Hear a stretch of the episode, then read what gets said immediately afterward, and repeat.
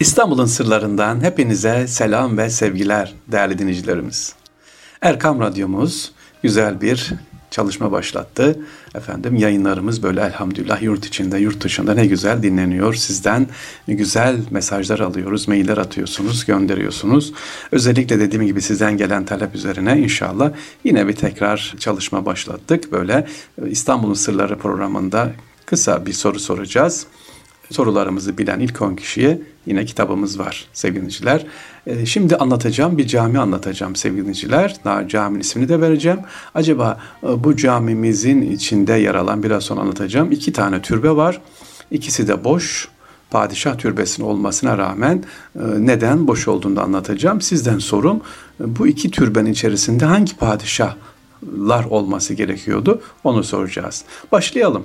İstanbul'da camimiz var. Nur Osmaniye Camii. İki tane türbe var efendim. Padişah türbesi yapılmış ama padişah iki padişaha da burada türbelerinde defnedilmek nasip olmamış. Soruyoruz hangi padişah, iki padişah var ki Nur Osmaniye Camii'nde ve türbeleri boş. Önce camimizi anlatalım. Nur Osmaniye Camii sevgili dinleyiciler Osmanlı cami mimarisinde yapımında ilk defa demir kullanılan ve ilk barok tarzındaki yani Avrupa tarzında yapılan bir mimari özelliğe sahip bu camimiz Nur Osmaniye.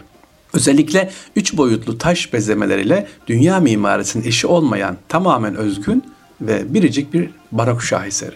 Nur Osmaniye Camimiz İstanbul'un Fatih ilçesinde Çemberlitaş anıtının kuzeybatısında bulunuyor sevgiliciler. Bizans döneminde burası Konstantinus formu olarak adlandırılıyor. Kapalı çarşı girişinde. Bu camiye klasik mimariden barok mimariye geçiş eseri diyebiliriz. Bununla beraber Nur Osmaniye Camimiz birçok konuda ilk olma özelliğini hatta tek özelliği barındırır. Sevgiliciler Nur Osmaniye Camii'nde Sultan Türbesi vardır ama içi boştur. Ee, daha doğru içinde yatan Osmanlı Sultanı yoktur. Kızları veya başka sultan yakınları var. Fatih İlçe Müftüsü'nün aldığımız bilgiye göre burada 10 tane şu anda sanduka var. E, ilk cami yaptıran padişah ki size onu soruyoruz. İlk türbeyi kendisi adına yaptırdı ama cami bitmeden vefat etti. Yerine geçen padişah bu ilk yaptıran padişahı buraya defnettirmedi. Eminönü'ndeki Hatice Turhan türbesine yani Yeni Cami'nin arkasındaki o türbeye defnettirdi. Cami tamamlandı. Camimiz tamamlandı. Padişah vefat etti. Padişahın yerine geçen efendim bu cami tamamlayan padişah vefat edince onun yerine geçen Sultan 3. Mustafa cami tamamlayan kişinin de buraya defnedilmesi izin vermedi. Onu da yine Hatice Turhan Sultan türbesine defnettirdi. Yani Halef Selef iki sultan yan yana yatıyor. Nerede? Nur Osmaniye Camii'nde mi? Hayır. Hatice Turhan türbesinde yatıyor. İşte bizim sorumuz burada. İki padişahın türbesi burada içi boş. Kimdir bu iki padişah? Onu soruyoruz. Biz devam edelim. Nur Osmaniye Camii'nin özelliğine sevgiliciler. Nur Osmaniye Kütüphanesi niye tekrar ediyorum. Türkiye'de barok tasarımının en özgün örneği olduğu kadar en güzel kütüphane tasarımı da sayılabilir. İstanbul'un en zarif binasına sahip olan Nur Osmaniye Kütüphanesi çok değerli 5000'den fazla yazma ve basma eseriyle de okuyuculara ne yapıyor? Hizmet veriyor. Peki Nur Osmaniye Camii'nin özelliği bitti mi? Başka bir özelliği var mı? Evet sevgiliciler yangın duvarı. Nasıl yani? Yangın havuzunu duyduk da yangın duvarı ne demek sevgiliciler? Ya Kapalı Çarşı'nın hemen sınırında olduğu için sevgili dinleyiciler Nur Osmaniye Camimiz Ola ki bir yangın esnasında e, kapalı çarşıya e, yansımasın diye cami ile çarşı arasına sevgiliciler duvar yapılmış. Evet bu duvar şu anda duruyor. Niye? Burada çünkü yangın kapalı çarşıya sıçramasın diye burada e, Nur Osmaniye Camii'nde böyle tek özel bir yapılmış bir yer burası. Değerli ilk özelliği demiştim. Barak tarzında yangın duvarı var. İstanbul'un ikinci tepesine yapılmış efendim. İstanbul ikinci tepesi camimiz. Fatih Sultan Mehmet zamanında inşa edilen Kapalı Çarşı, Yeni Cami Külliyesi'ne bağlı Mısır Çarşısı, Çinili Han, Çemberlitaş Çamamı, Çorlu Ali Paşa Medresesi de bu İstanbul'un ikinci tepesinde bulunuyor efendim. İstanbul camiler içerisinde Nur Osmaniye Camisi en büyük kubbeye sahip olan bir cami. Nur Osmaniye Camii Osmanlı camilerinde kullanılan en büyük kubbelerden birisidir. Burada kullanılmış sevgili dinleyiciler ve şadırvanı olmayan caminin avlusu 14 kubbelidir. Bakın şadırvanı yok.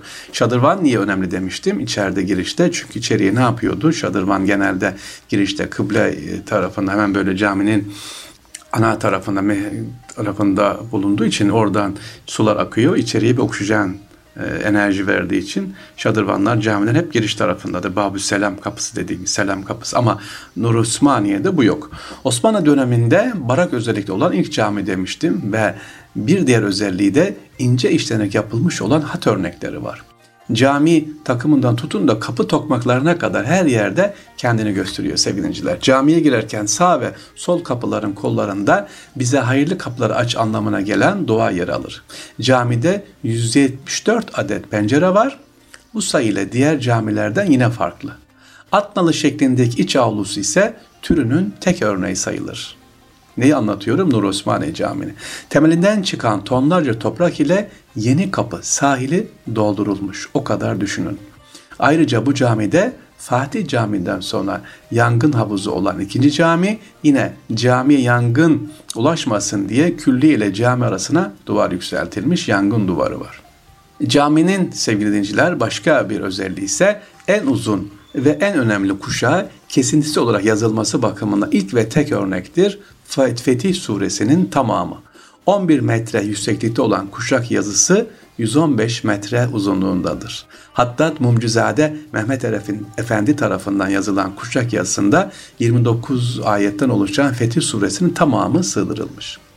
Caminin içinde alt pencere üzerinde ise oval şekiller içinde Besmele ile birlikte başlayan Allah Celle Celal'in 99 ismi yani Esma-ül Hüsna yer alır.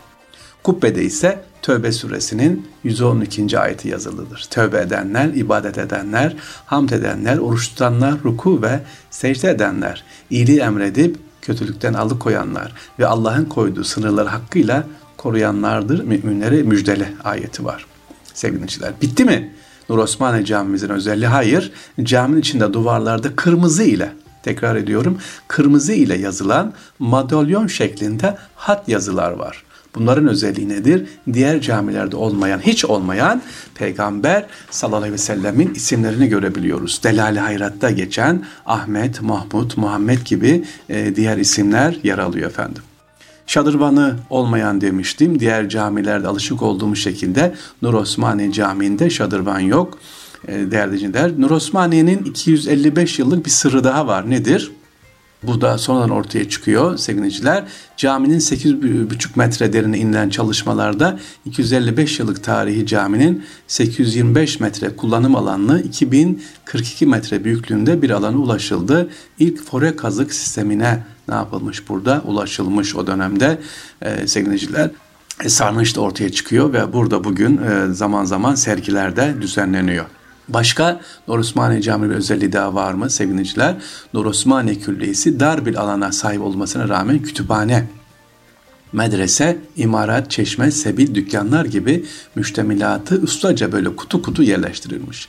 Caminin ana giriş kapısının üzerinde müezzin mahfili, yanlarda mahfiller, mihrabın solunda ise padişahın at üstünde camiye girişine yol veren rampalı hünkâr mahfili bulunmaktadır ki e, bunu görmenizi mutlaka tavsiye ederiz.